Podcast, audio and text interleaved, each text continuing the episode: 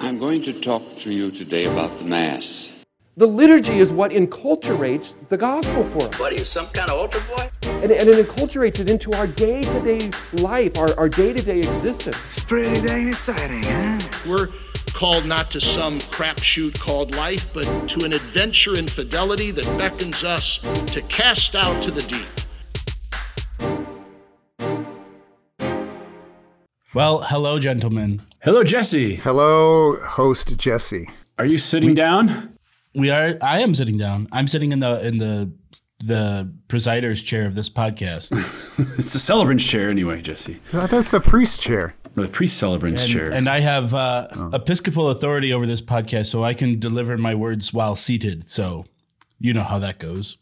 Uh, so last week we talked about uh, approaching the altar. We talked a lot about the altar itself. And this year we're going to, or not this year, this episode, we're talking about the chair. No, correct? actually, the whole rest of this year is going to be on the chair. I mean, what what's Oh one my thing? gosh, that- I got so I got so Oh, nervous yeah. when you said that. Yeah, Oh, we're gonna do one word at a time to this oh, document. Oh my god! I hope people don't feel that way. I mean, what, what's one thing that's slower than the celebration of the mass? It's the liturgy guys talking about the celebration of the mass. Chris, There's gonna be a fan podcast about our podcast where they talk about us talking about the mass, and it's gonna be even slower than that. so you're concerned that the richest gift of God to us in creation ever takes a lot of time to talk about? I think it's great. yeah. So don't self-sell yourself, Chris. and it doesn't It's exist, my- so we got to go. We got to be thorough about it. But but My, uh, it's my American pragmatic, get her done type of hey, mentality. Sorry as about Father Dennis Gill says, pragmatism is the enemy of liturgy. So let's Mm. do away with that, Chris. that. Fine. All right. So let's get let's get into it. So where are we in the ger- in the general instruction? We're talking about the chair for the priest celebrant and other seats. Interesting that the general instruction calls it the chair for the priest celebrant. It doesn't say the presider's chair, right?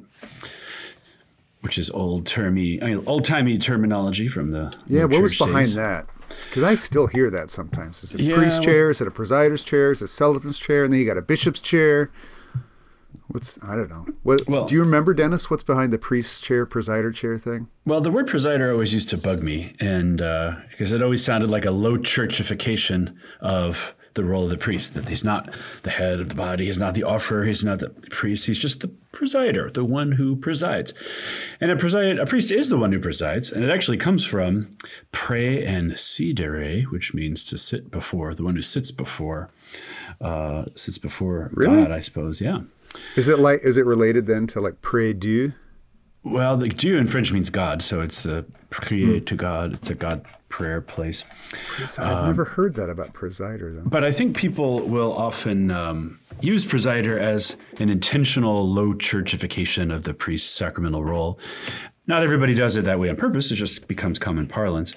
And yes, a priest does preside. He goes before uh, all of the other other people. So there's something true about that. But I, pref- I much prefer what the general instruction says, which is priest celebrant, the chair of the priest celebrant, because that's a much fuller thing, right? The priest is the offerer, offerer. The celebrant is the one celebrating the liturgy, and then the chair is where he sits. I don't want to get a, ahead of ourselves, but would that indicate that if a deacon were to celebrate a communion service, he he cannot use that chair because it's for priest celebrant, not a deacon? Correct, isn't that right, Chris?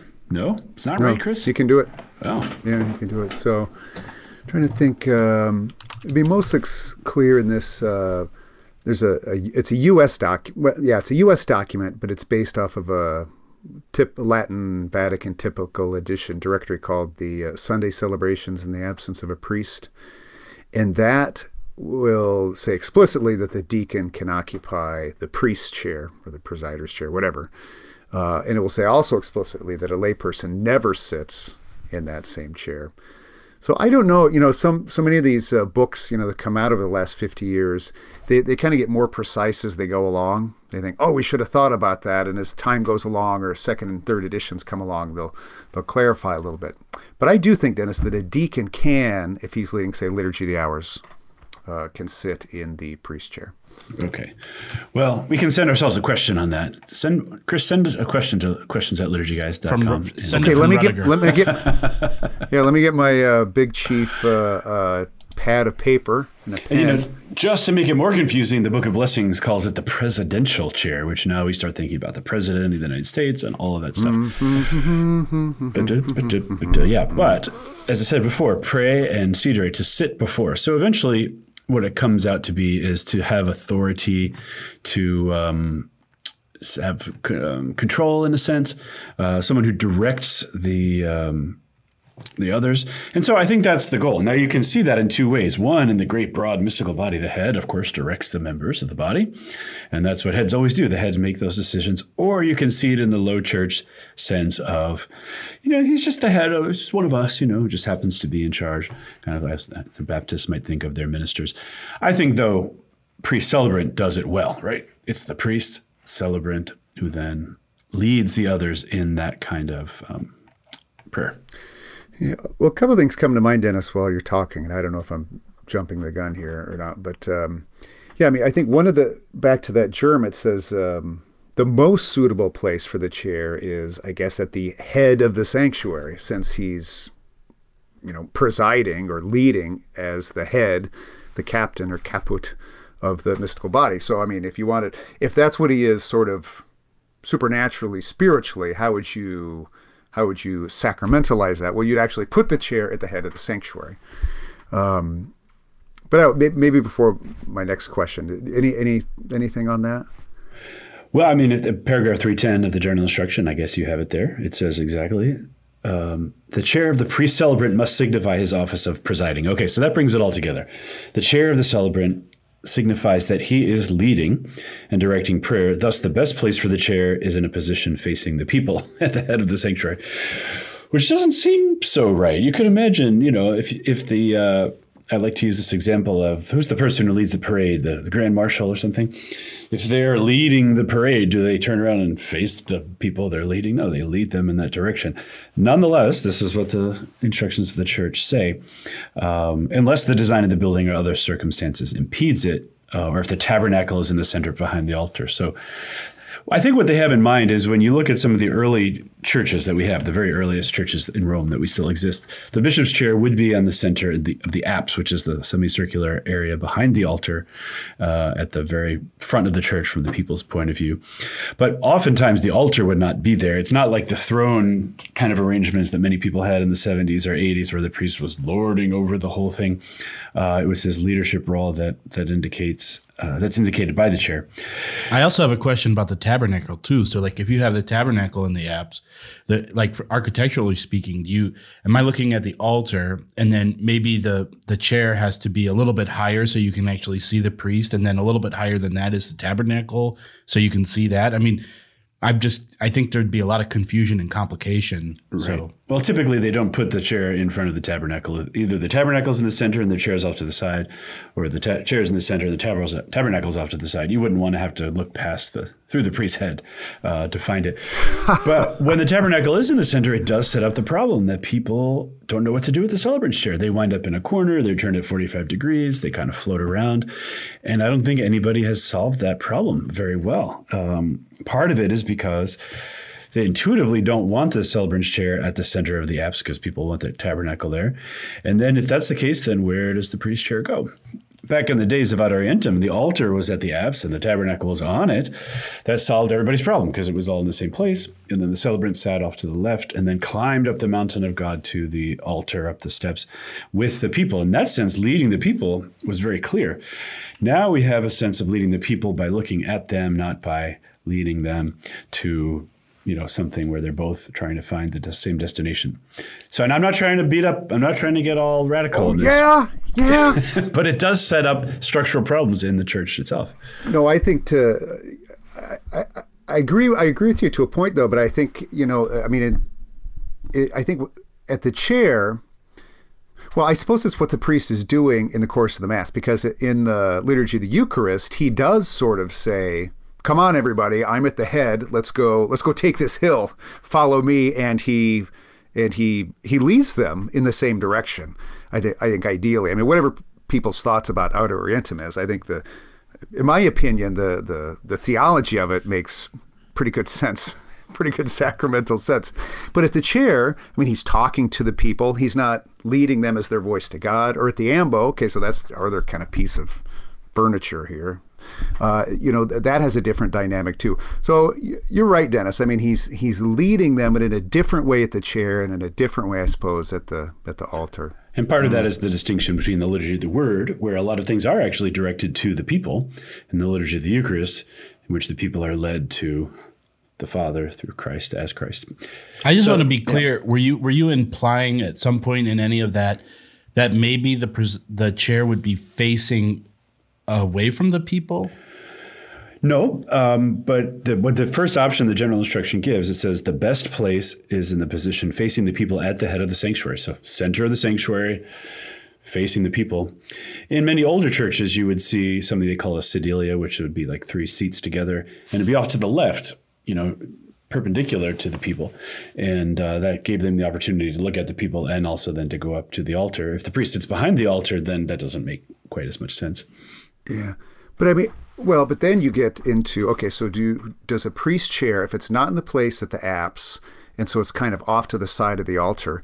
Is it sort of um, uh, flush against the wall of the apse, or, or do you start to angle it at a forty-five so you can see, you know, or do you turn it Boy, all the we're way? getting real nerdy about this. Well, you know, it's it's nerdy until you're the one who has to set it up, or you're the one who has to decide what to do about it, and then all of a sudden, well, what am I going to do, and why? What's informing this uh, decision? And, and as you can imagine, Jesse, I mean, people can argue about anything in, in the liturgy, and they do. Yeah. And the the the the sort of the, the angle of the priest chair relative to the to the wall is one of those things. Yep, and you know that happened at Mundelein too. We would put the chair one way for this liturgical institute, and then the seminary wanted a different way, which is their right. But this is just what do you do? And I would say the instructions are not very clear. I mean, if well, if you want to read it as it says, the best place is in the position facing the people at the head of the sanctuary. But that does run contrary to at least what's happening in America right now. Nobody wants that. So what do you do? Because it does allow the tabernacle to be in the center behind the altar. And then if that's the case, then it doesn't say where you put the chair. So I guess like a lot of things, like the choir, remember a great choir rum, uh, rumble many years ago? It says it could be this or it could be that, or it could be this or it could be that. But the chair itself has a meaning uh, aside from the practical solutions. And maybe we could talk about that unless you have another uh, idea. Well, no, I no, I, I think that is the the place to go. But it, it's interesting, right? So I was thinking about, well, how would you, you know, given all these possibilities, Dennis, let's say you're going to contextualize this in a proper hermeneutic of, uh, uh, how do you say it, a continuity or reform or whatever it is. Um, but in the, you know, immediately before the the council, I mean, the chair was kind of an afterthought. I mean, because pe- didn't preside from the chair at all. It was all from the altar. And so there's a little bit of, well, I mean, should you look to that as a precedent? Uh, on the other hand, I mean, it, th- there is there is some meaning uh, in the chair. It, it, I don't know. I think I'm starting to ramble here, but you can only gain so much from the from from at least the immediate tradition. But Right, and that you could make the argument, and some people would, I guess, that the chair had an important place, and then it lost it, and just became a place for the priest to rest, um, and that everything else in the extraordinary form, whatever it's called these days, as you said, happened at the altar. Now the chair becomes a seat of authority, and certain things are have been restored to the chair. And I, you know, honestly, Chris, I've never seen a lot of serious theology on this very important shift from things that used to happen to the altar now happening at the chair. I don't know if you have, but an interesting Yeah. study.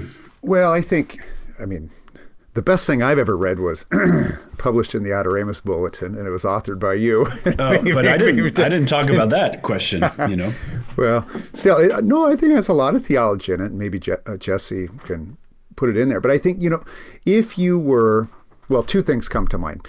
Is, um, uh, you know, we, we, we've talked in the past about the munera that Christ has as a prophet, as a priest, and as a king. And to my way of thinking, the, the principal uh, furnishings in the altar are the chair, excuse me, in the sanctuary are the chair, the altar, and the ambo. And these Can I to- can I guess at the the pairings of that? do it. Okay, so the altar is the um, priest, the ambo is the prophet, and the chair is the king. Yes.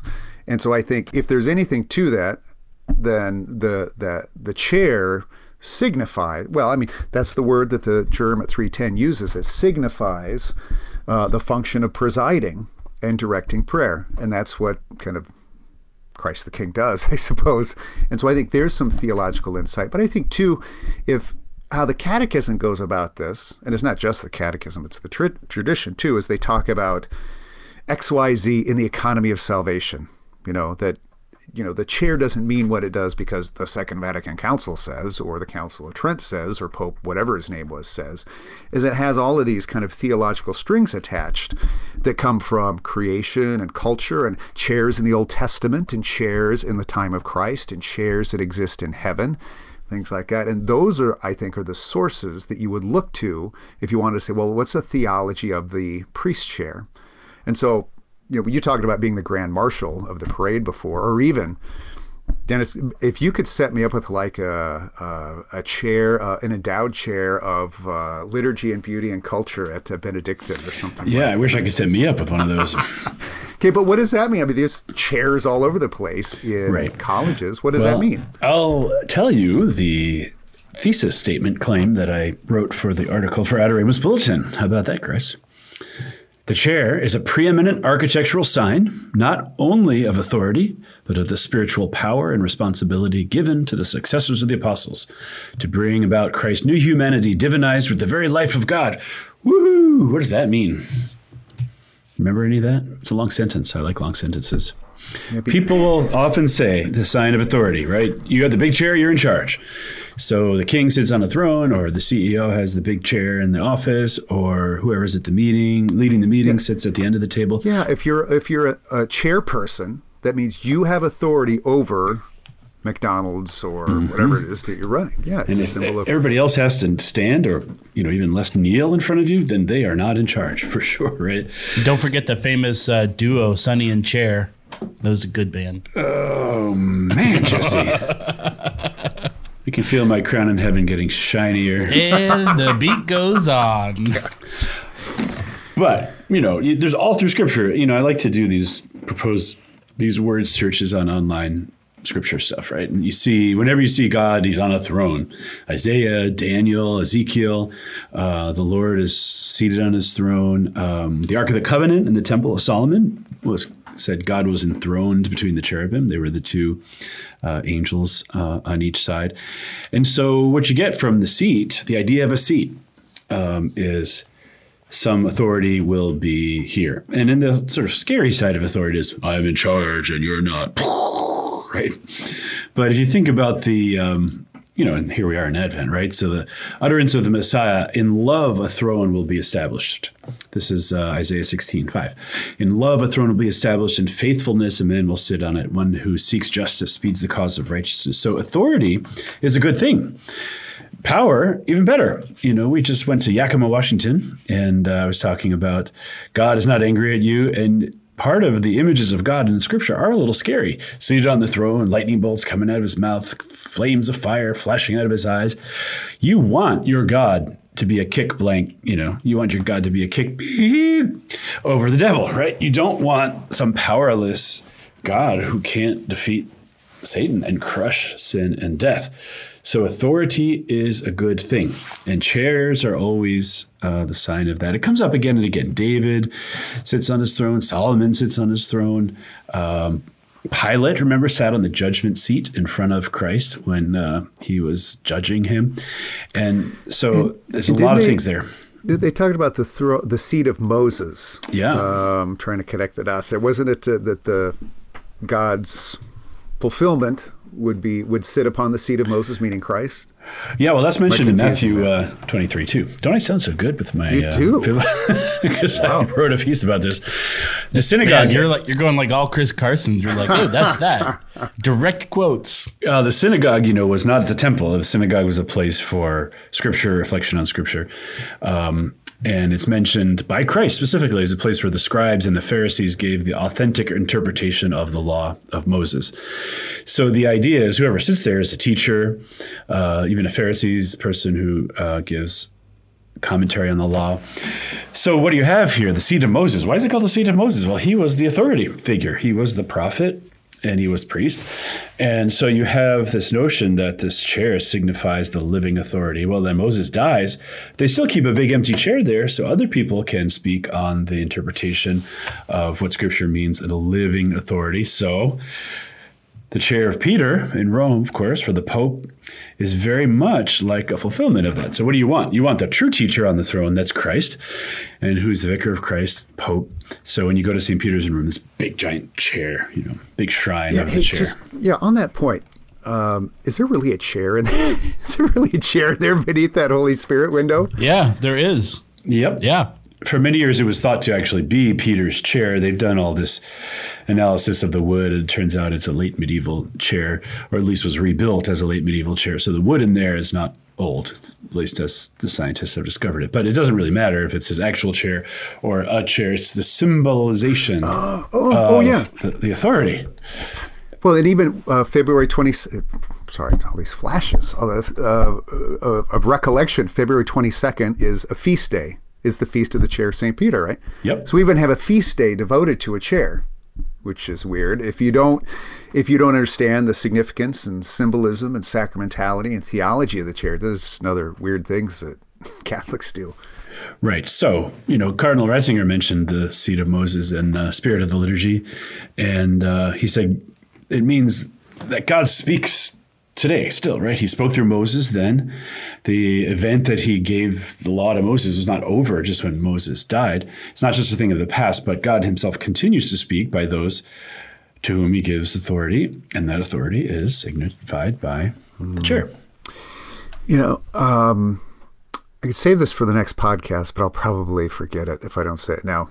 But I, I just made this connection uh, as you were talking about the seat of Moses and being whoever gets to whoever is sitting in that seat is the one who speaks with his authority. So a little bit later in uh, as mass starts, the priest says, "The Lord be with you," and the people's response is, "And, with your spirit." spirit." With your spirit. And the roots of that reply is um, Moses complaining about his heavy workload and the assistance that he needs because it's killing him. And so God puts the spirit of Moses on these 70 elders and they can speak. Well, what the story goes, there's a couple speaking uh, outside of the camp, and I don't know, is it Joshua or somebody is jealous for Moses' sake, said, Hey, who are you to talk like you're Moses? And Moses says, Oh, you know, he says, No, they, they are speaking with my authority.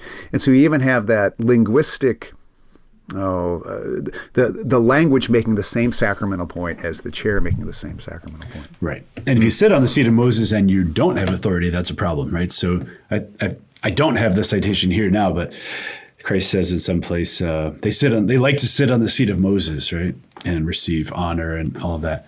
Um, and so chair place a signifier of authority. Now we've been talking about sacramental things, you know, for five years now, right? So how do you make the invisible sign of authority knowable? Well, there's lots of ways. You know, a bishop is a bishop, for instance.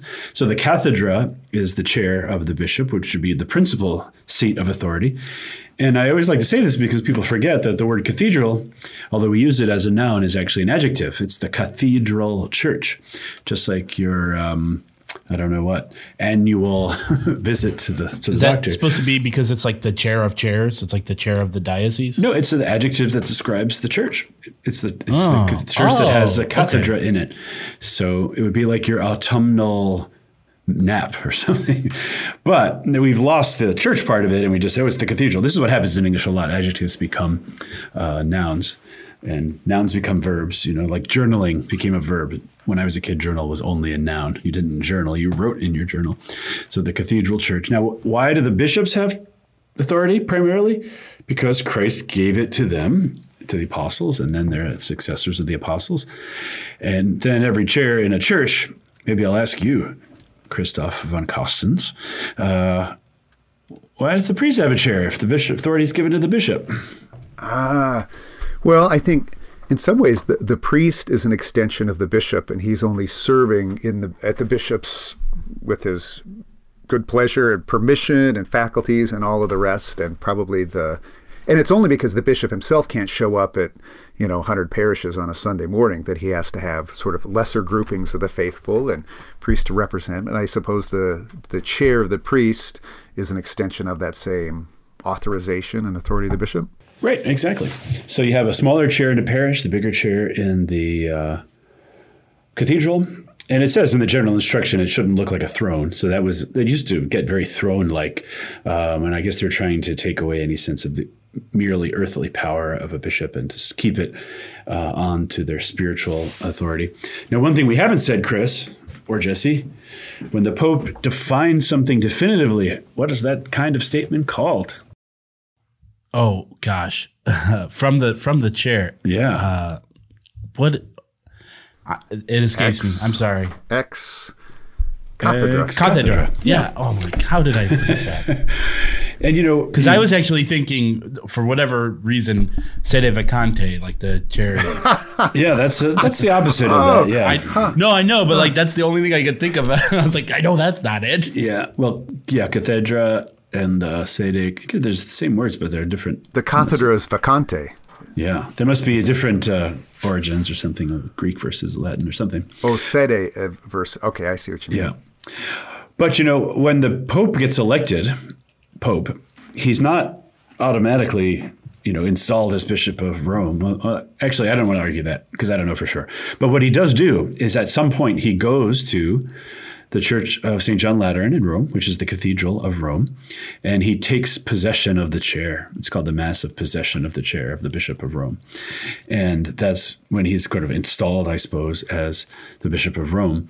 And when Pope, uh, when Pope Benedict um, went there, he gave this really nice talk about it.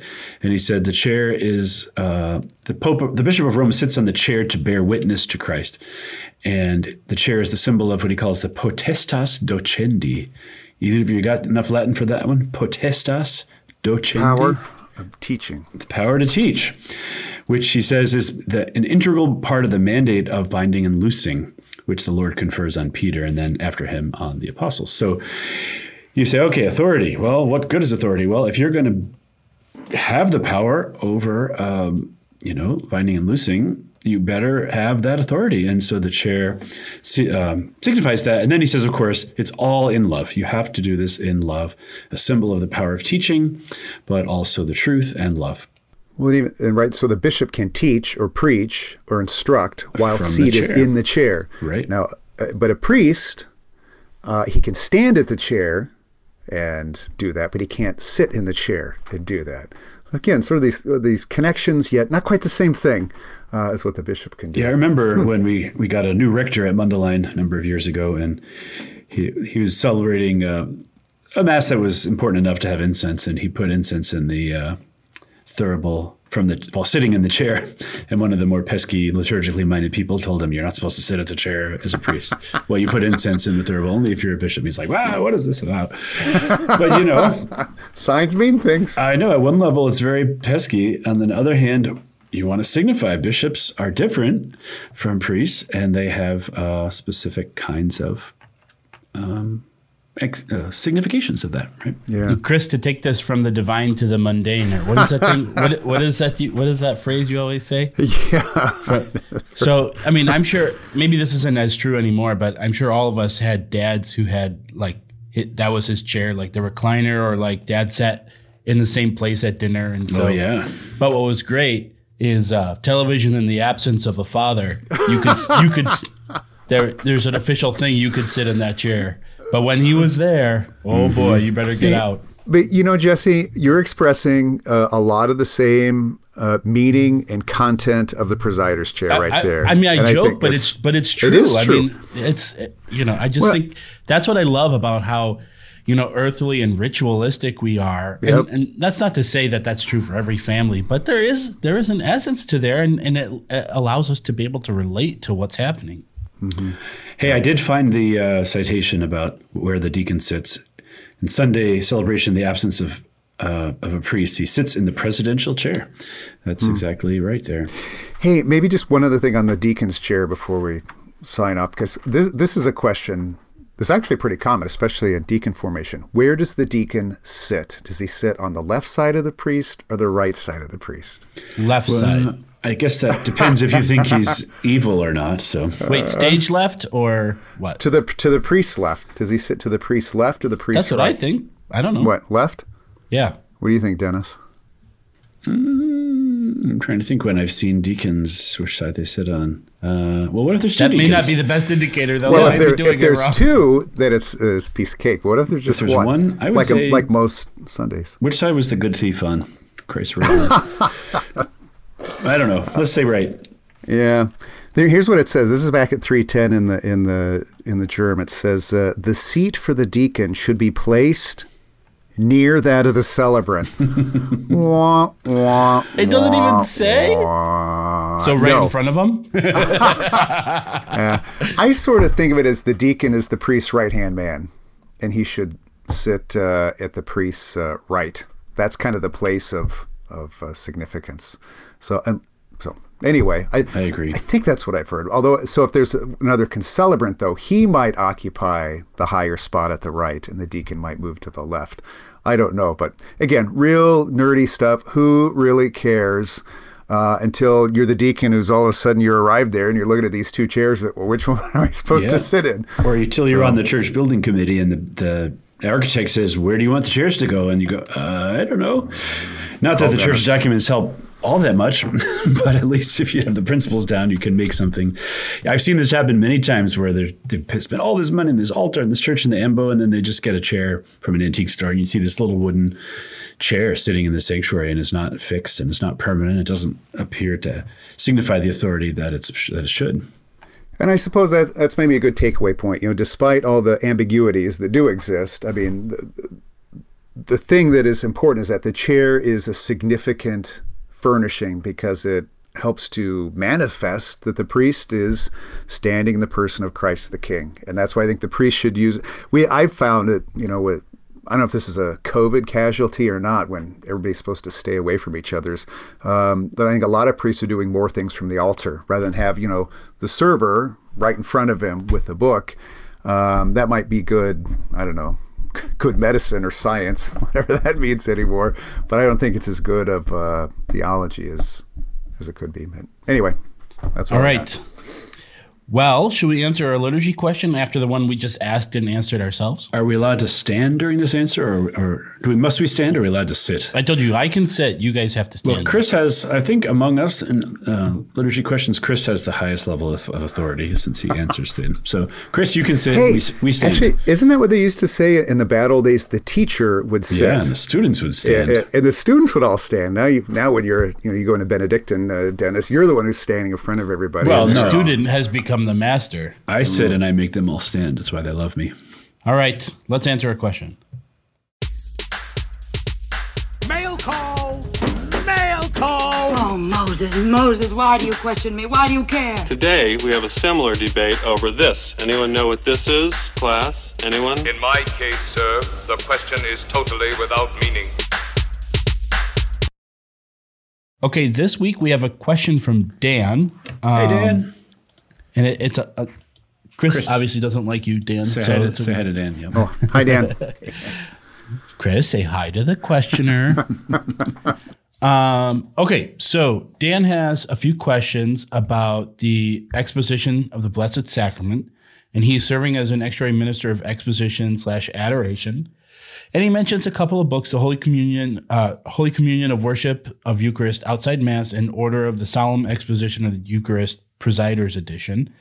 And he basically has some questions he just needs clarification on um, in in regard to the uh, celebrating this without a priest present. So he has got three questions. I'll just read the three questions and then we can go through them. He wants to know uh, what it's proper for him to wear, like a cassock or alb or street clothes. He also wants to know if he can use incense, uh, either incensing the monstrance or just have the incense burning to the side. And then he wants to know about blessing at the end. Obviously, not blessing the people with the monstrance, but he wants to know what what can he do in terms of blessing, like the phrase "You have been given bread from heaven," that type of stuff. So, those three questions he has about uh, adoration without in the absence of a priest. Okay. Uh, a couple of things to start is uh, uh, Dan, you're looking in the right books. Holy Communion and Worship of the Eucharist outside of Mass is the place that contains this. Um, we've said this in other shows, though. This was one of the very first books that came after the council. And so you'll find in this kind of some gaps that you wish would be filled in.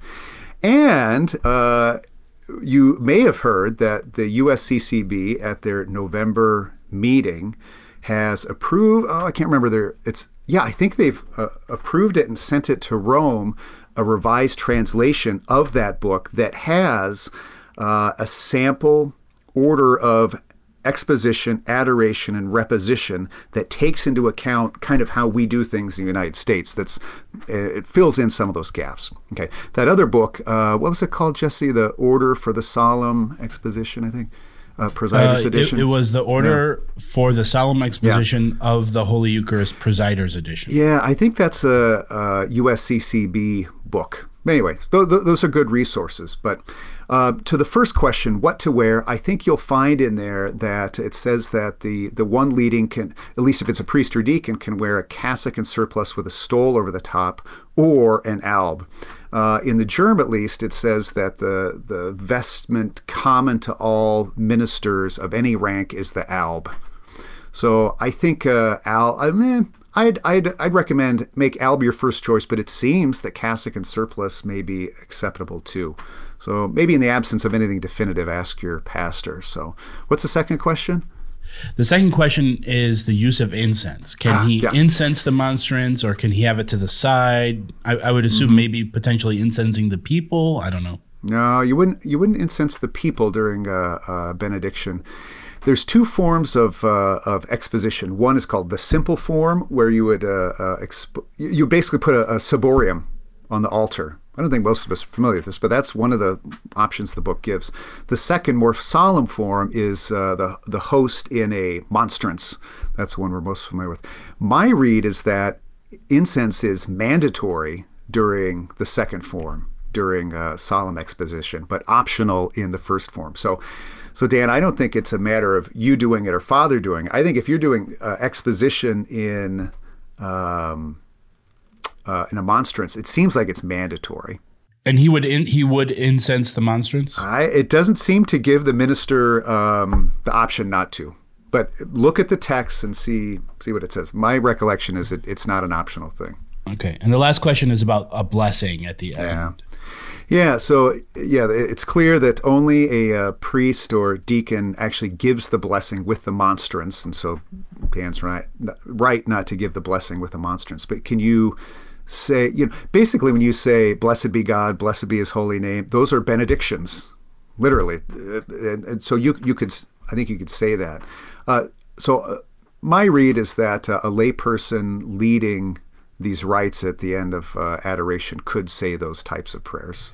So he could, so there could be an incensation, and then there could be at the you know kneeling in front could do you the had benediction. given them bread from heaven, having all sweetness Okay. within it. Uh, you could say that prayer. exactly what he would want to do. Yeah, I think you can do everything except actually take the monstrance and give the blessing to the people. That's clearly out. But I, I think the some of those other things are optional. Divine praises and that versicle and that prayer; those are optional things. The incense, I don't think, is an optional thing. But anyway, go to the book, do what it says, have your legitimate pastoral authority fill in any gaps uh, that you might have. Yeah, so this is what we're talking about here is the minister of exposition is section uh, 3, paragraph 60, 61. And it says the minister as a priest or deacon should wear what you said, Chris, an alb or surplice over a cassock.